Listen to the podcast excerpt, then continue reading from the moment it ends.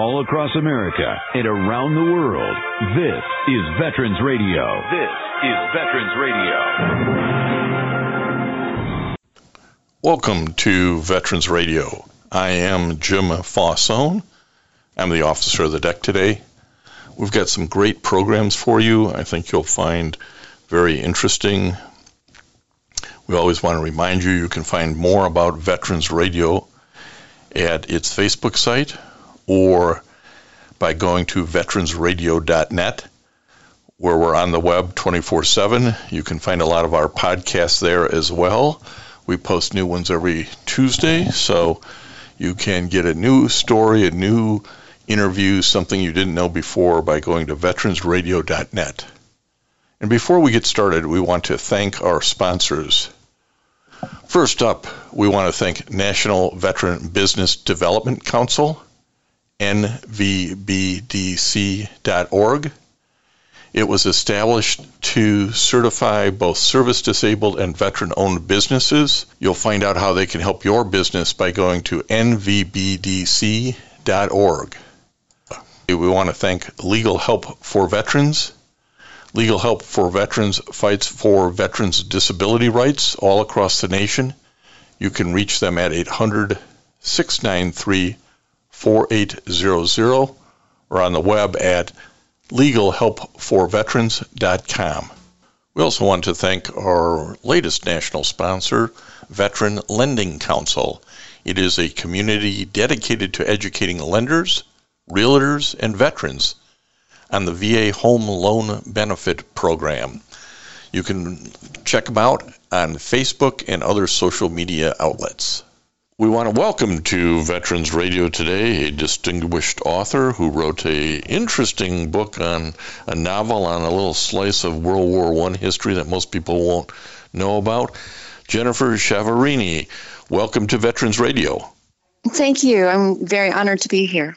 Well, this is a, as I say, a little slice of uh, history that uh, most people won't know about, but the reality is these women that you wrote on are in every state, came from every state in the United States to answer the call of the Army in 1917 when General John Pershing got over to France as part of the American forces in Europe.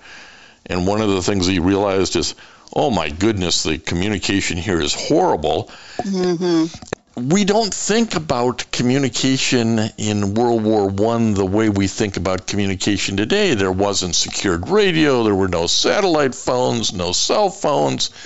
Tell us about the communication challenges of World War One. That really is the sort of basis for this uh, uh, story. Certainly. Well, of course, radio had been invented by that time, but it wasn't technologically advanced enough to serve effectively as it did in later wars. The golden age of radio wouldn't come along until 1920.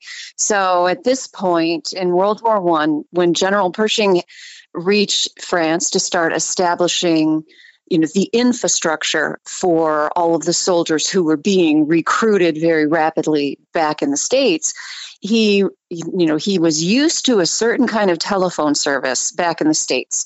The united states had the most advanced telephone technology at the time. And of course the best operators the, the best trained operators the most skilled operators. When he got to france he found that this was not at all the state of communications that he needed to be able to conduct the war. And of course, France had already been suffering several years of war already, so much of the infrastructure had you know suffered bombardments and destruction, and certainly there wasn't a lot of there was they had their own supply chain issues to be able to make repairs effectively, and a lot of the equipment was outdated and the operators didn't if they had a different approach to working that switchboard. The american way was to give the number and quickly connect that call and have it done as efficiently as possible. And that wasn't quite what the french telephone operators were um, used to.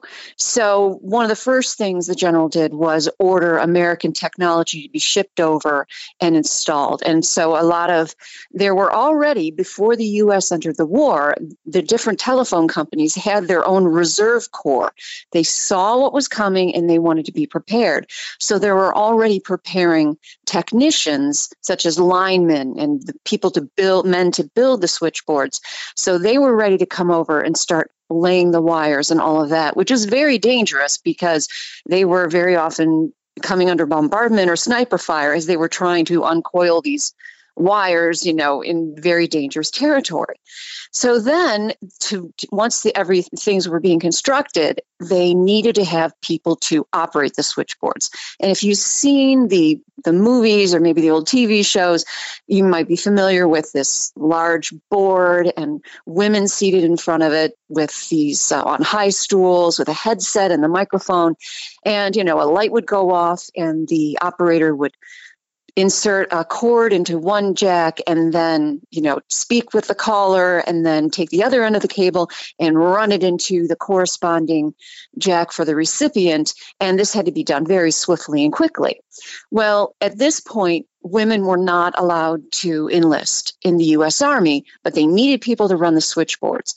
In the US this was almost exclusively a job that women filled. It was considered women's work, and there were a few men who worked as switchboard operators, but it was very, very rare.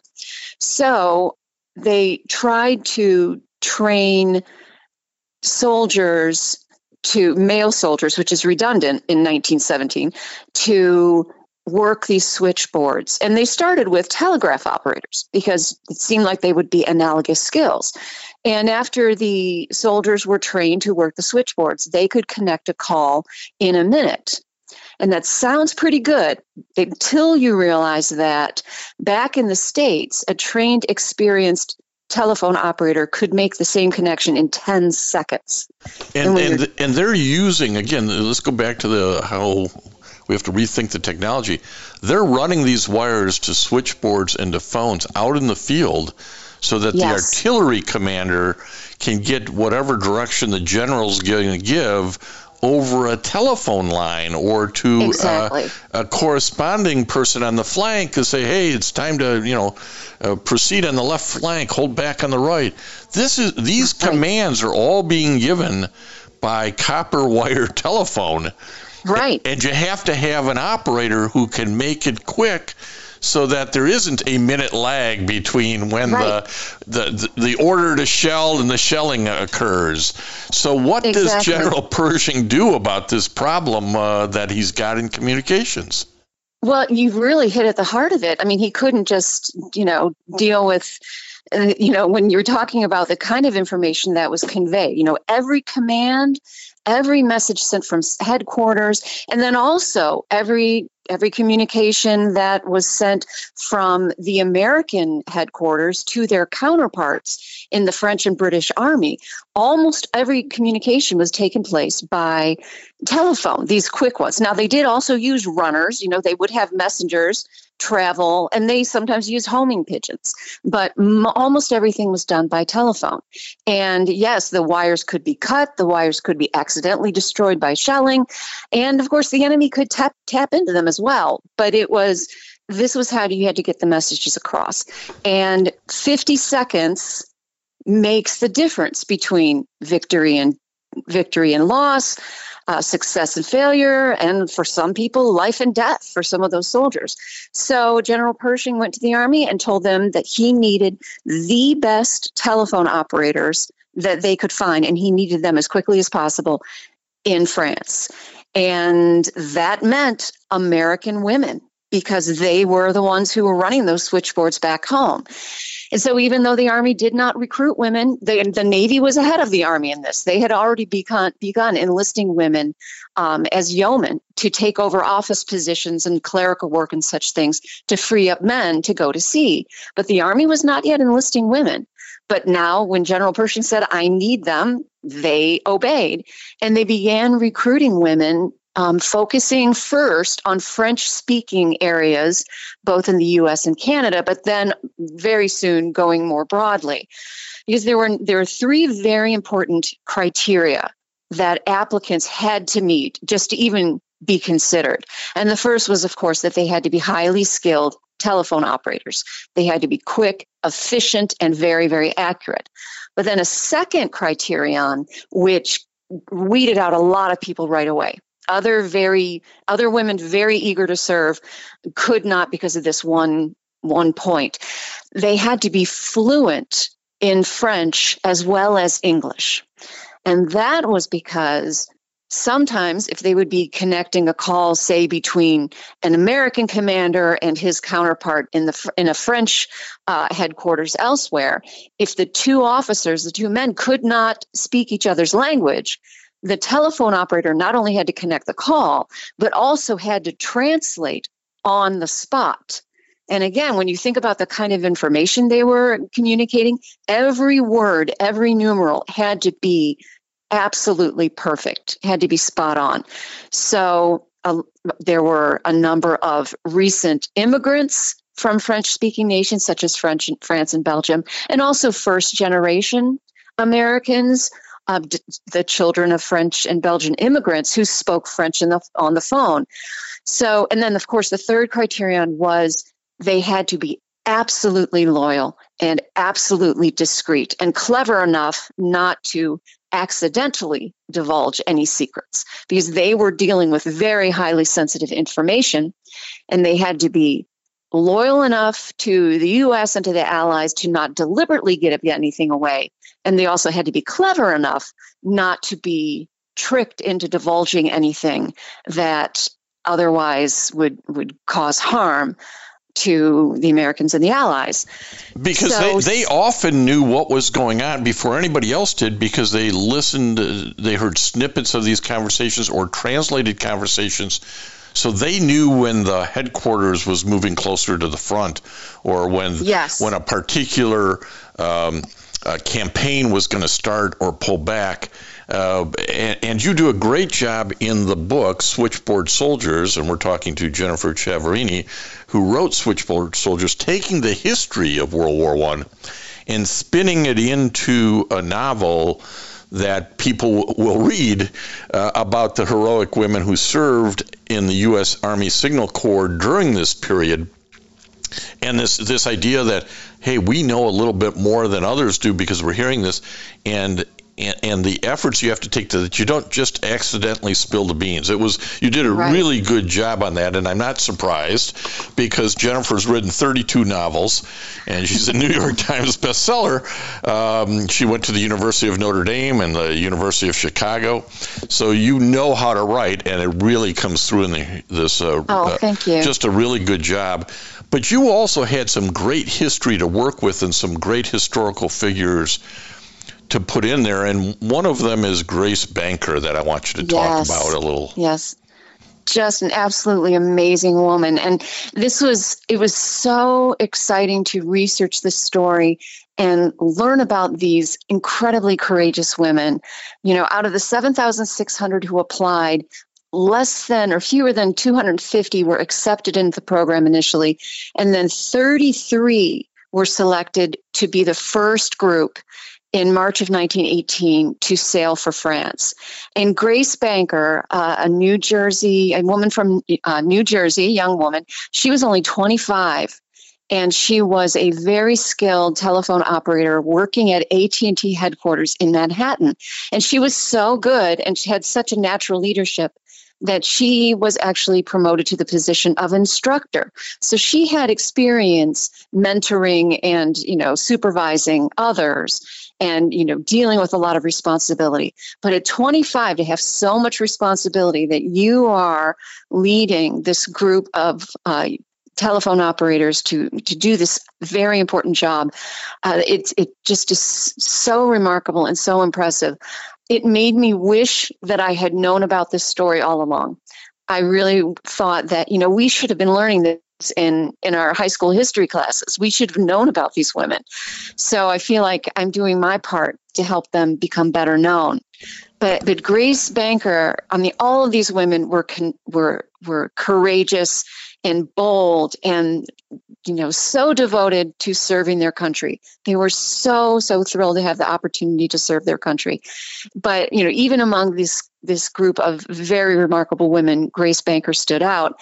And in fact for her service she was awarded the distinguished service medal with a commendation because her work was just so exceptionally meritorious and, and, and I, I, want to I want to stop on that because um, many of our veteran radio listeners will know what the Dis- Distinguished Service Cross means. This is the Distinguished Service Medal, um, which is at the same level of, you know, just below the Medal of Honor. You can't get more acknowledgement of your uh, exceptional ability than getting a DSC or a DSM. She received the Distinguished Service Medal. And these women suffered all of the things that we know about that the, the men suffered in, in World War One. You know, the U-boat attacks crossing the, the Atlantic, uh, constant shelling, uh, uh, exposure to the Spanish flu. Right. all all of those things. These women who were took a took an oath uh, as part of the U.S. Uh, Signal Corps were exposed to, and that really puts in context the level of effort and service uh, and commitment that somebody like Grace Banker gave to the country. Yes. And you know, there is currently a, a, bill in the Congress that is, it's called the Hello Girls Congressional Gold Medal Act of 2019. So it was introduced in early 2019 and it hasn't gone through yet.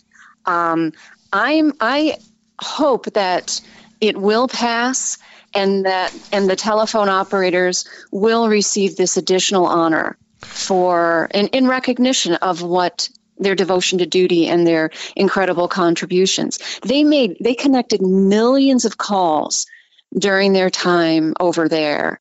And even after the armistice and the soldiers and sailors began going home, the many of the women, most of the women, in fact, remained behind because they needed women to work the switchboards at the peace conference in Paris. And they needed women to connect the calls for all of the logistics involved in getting all of the men back home. So they were still there even and some of them even served in Germany during the with the army of occupation.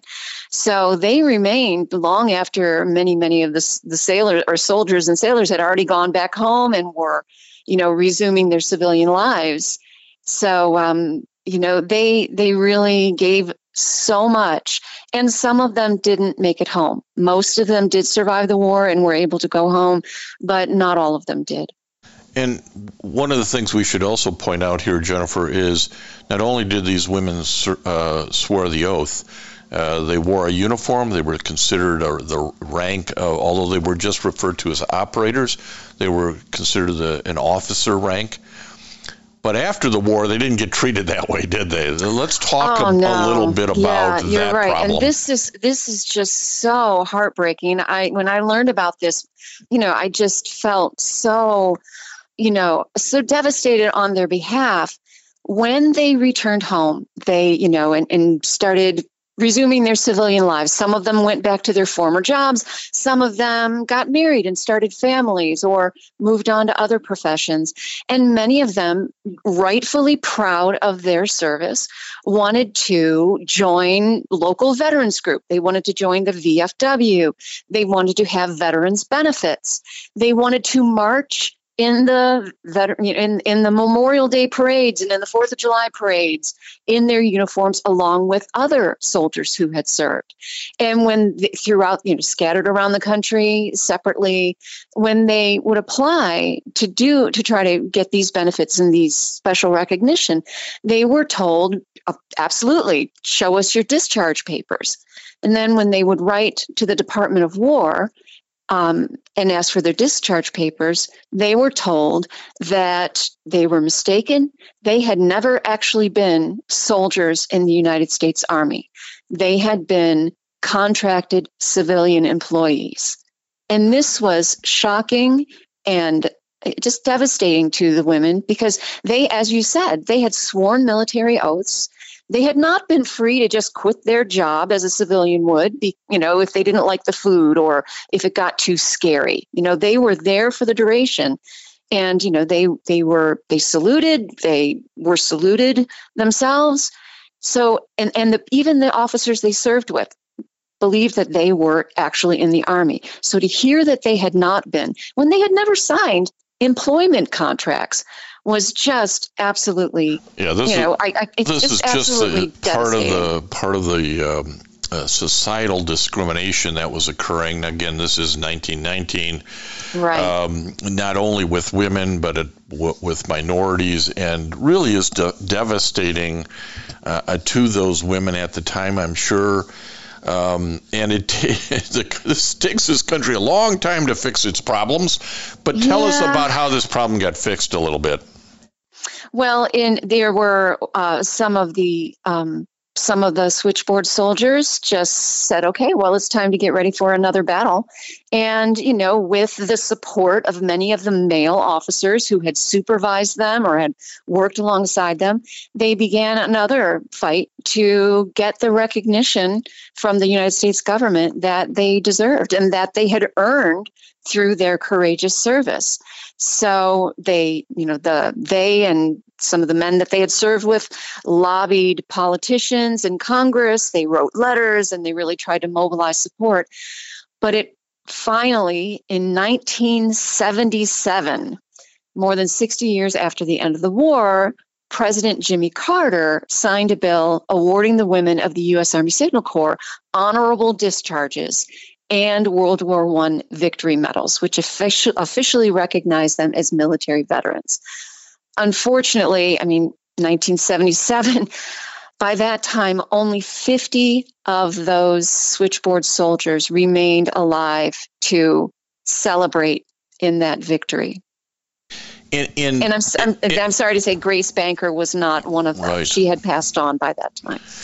And even though uh, they're all gone at this point, um, the Congressional Gold Medal that that was uh, brought forward uh, that you mentioned and hasn't passed should still be an effort made by people to get that to pass. In my opinion, we've talked to a lot of groups who have received the Congressional Gold Medal, whether they be Japanese or Chinese, mm-hmm. uh, folks who fought and didn't get really get recognized.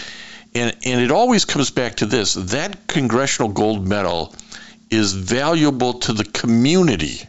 Yes. It'll be valuable to the community of descendants and women and telephone operators to get recognition finally. And that's really what yes. the Congressional Gold Medal would do here.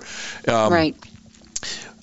It seems to me, uh, Jennifer Chiaverini, who wrote, who's the author here of Switchboard Soldiers, who we're talking to, that unless people like you write these stories that people read and the history gets relived, it's so easy to forget about it, isn't it?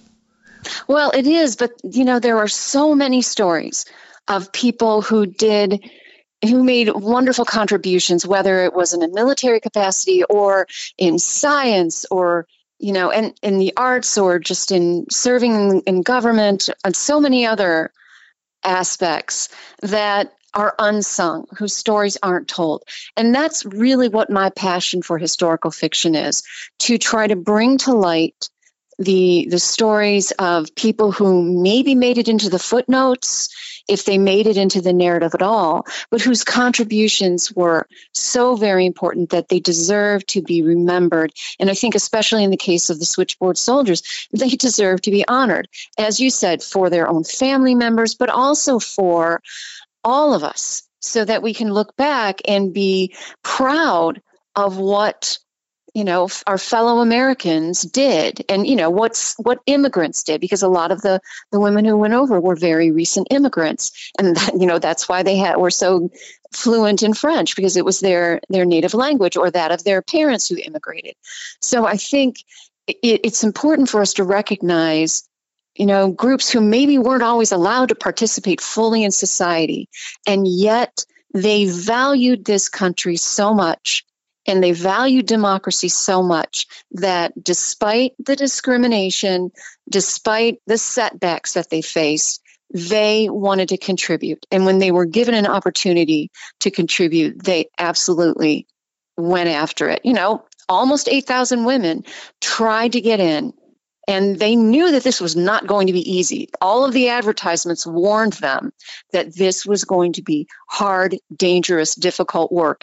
And yet they wanted to go. They wanted to do their part because they were proud to proud Americans and they wanted to show they they had these unique skills and they wanted to make sure that if this is what their country needs and they have those unique skills well it's absolutely their duty and their privilege to to serve if they are if they are permitted if they are selected well and i think that's where switchboard soldiers gives us some lessons because you have this group that gets discriminated against but they are still they overcome every challenge that's put in front of them every adversity the you know and, and it rings true today when we think about oh that's the spanish flu of 1918 1919 oh we're in our own flu covid flu yes. problem today uh, yes. but but their patriotism uh, continues to push them forward, even as they're trying to find cloth to make masks to wear